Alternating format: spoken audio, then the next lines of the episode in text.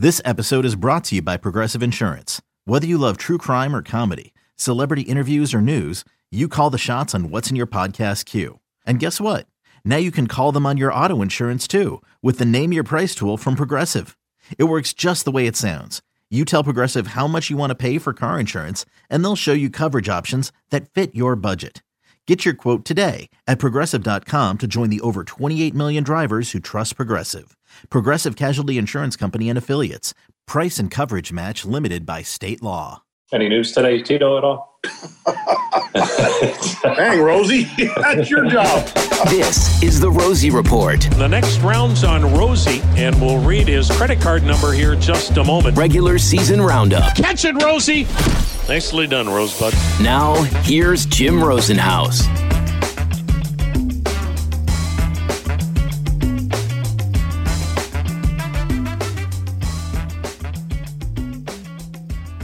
Welcome into another edition of the Rosie Report regular season roundup. This is episode number 49, the weekend recap from Minneapolis. Jim Rosenhaus along with you, and it's great to have you with us. A tough Sunday for the Indians in so many ways, especially so for Josh Naylor, Indians outfielder, and we'll get to much more on uh, the latest that we have, which really isn't much more than, than you may have known from late in the day on Sunday, but we'll do our best with some of the post game comments from Terry Francona shortly. It's episode number 49. If you play the numbers game with us, we can tell you some 49s currently belong to Eli Morgan, who's Monday night's starting pitcher for the Indians against the Tigers as the tribe returns home. Some past number 49s, Tom Candiotti, the knuckleballer, and tribe closer Jose Mesa also wore number 49, along with Mel Harder, one of the, the first great pitchers for the Indians back in 1929. He wore that number 49 for the tribe. All right, on to the weekend. And uh, after winning the opener of that series against the Twins on Thursday night, Friday night the Tribe dropped a wild one. Eight to seven was the final score. Then a rainout on Saturday, and then on Sunday an 8 to 2 Twins win, marred by a fourth inning play, a pop up into shallow right field. Josh Naylor and Ernie Clement collided, and in the ensuing collision and then the landing as well, uh, more so the landing, Naylor. Uh, suffered uh, what appears to be a fracture in his lower leg area. And let's get right to it with uh, tribe manager Terry Francona. And again, these are post game comments. By the time you listen to this, you may have an update on uh, Josh's uh, specific injuries and condition. But here's what Tito had after the game. We we know that there's a there's a fracture. Um, other than that, he's being evaluated over at the hospital right now. Um, we'll we'll know we'll know more. Um, I hope in a couple hours, but if not, you know, we we're not sure. If, we're not we're not even sure if he can travel home with us. We're trying to kind of work through some things. So we'll uh, we'll we'll find out more hopefully pretty soon. Tito, what'd you uh, what'd you think of Hentges today? You know, eh, the the hard the hardest thing is, is he's having a tough time repeating. Like he'll throw a really good pitch and then he'll throw one where it doesn't where it doesn't want to go. And you know, as we've seen in in this leg that's that can lead to some trouble. You know, he had the what four walks, but it's just he throws.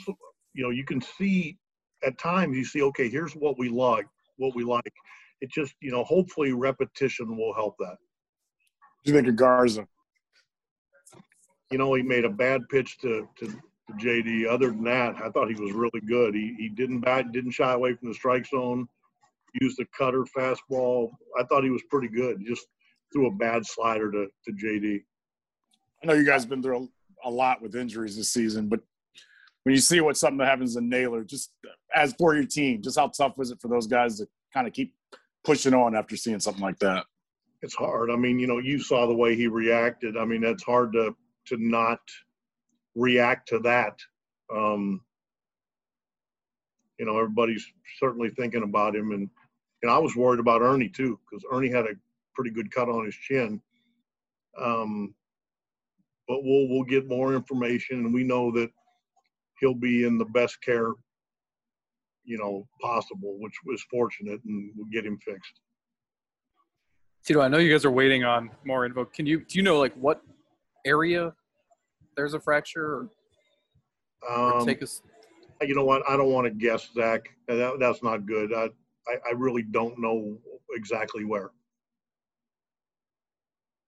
When I got out there, you know, he was having a tough time. You could tell. So they weren't doing a, you know, they.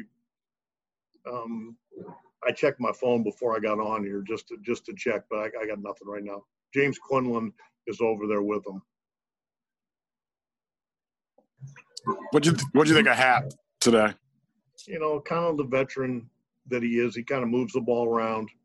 Um, he'll take a little off, you know, take the sting out. Uh, did a good job. Tito, did they uh, did they throw an air cast on on Naylor? Did they was it kind of the whole foot, whole leg kind of deal? What's that? Did they th- did they put an air cast on on Naylor and did they ca- try and cast him up and Yeah, they did.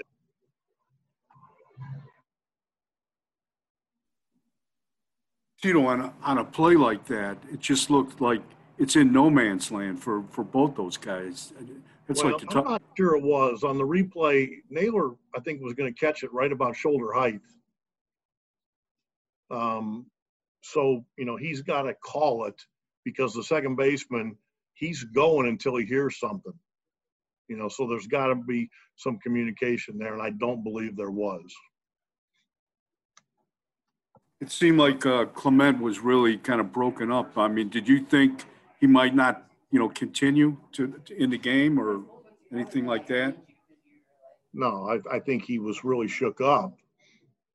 Um, but but he, he was he was okay to play. I, I just think he really felt, you know, I mean he was on the, you know, it could have been on the receiving end, but he kind of, you know, he came out of it with just a cut on his chin, but he felt terrible, and it wasn't his fault, but he felt terrible. He's a great kid. So again, a, a tough day all around for the Indians, most specifically for Josh Naylor, as that really put a, a damper on the remainder of the game. And you just hope for the best uh, for Josh. His teammates obviously sh- uh, shaken up quite a bit, um, witnessing what they saw and then his reaction and trying to just pull it together, which was a really tough thing for him to do. And uh, great work by the medical staff, uh, the trainers. James Quinlan has uh, stayed with with Josh uh, during this uh, recovery time and, and what to do next and that type of thing. And then also Jeff Desjardins was on the scene as well as a, a lot of local medical people from Minneapolis. So um, some great health care there, immediate health care for,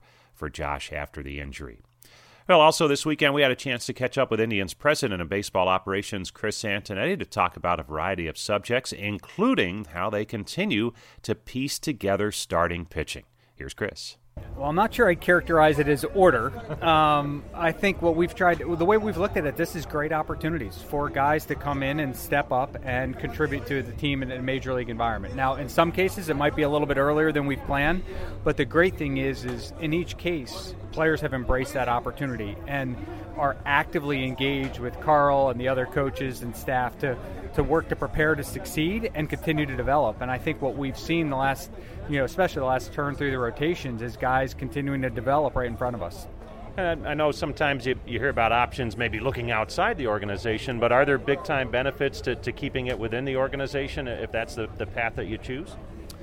Unquestionably, there are benefits not only for this year but for years to come as guys if guys can establish themselves as effective pitchers at the major league level, that's a great benefit to the organization as we start to, you know, build not only this year's team but future teams. But at the same time, we won't close ourselves off to external opportunities if there are any to, to try to improve. I think the challenge every team faces right now is with the pitching injuries that have happened throughout the game. There's far more of a demand for pitching than there is a supply. Have you been able to, to zero in on, on maybe some theories on why there are more injuries at this point in the season?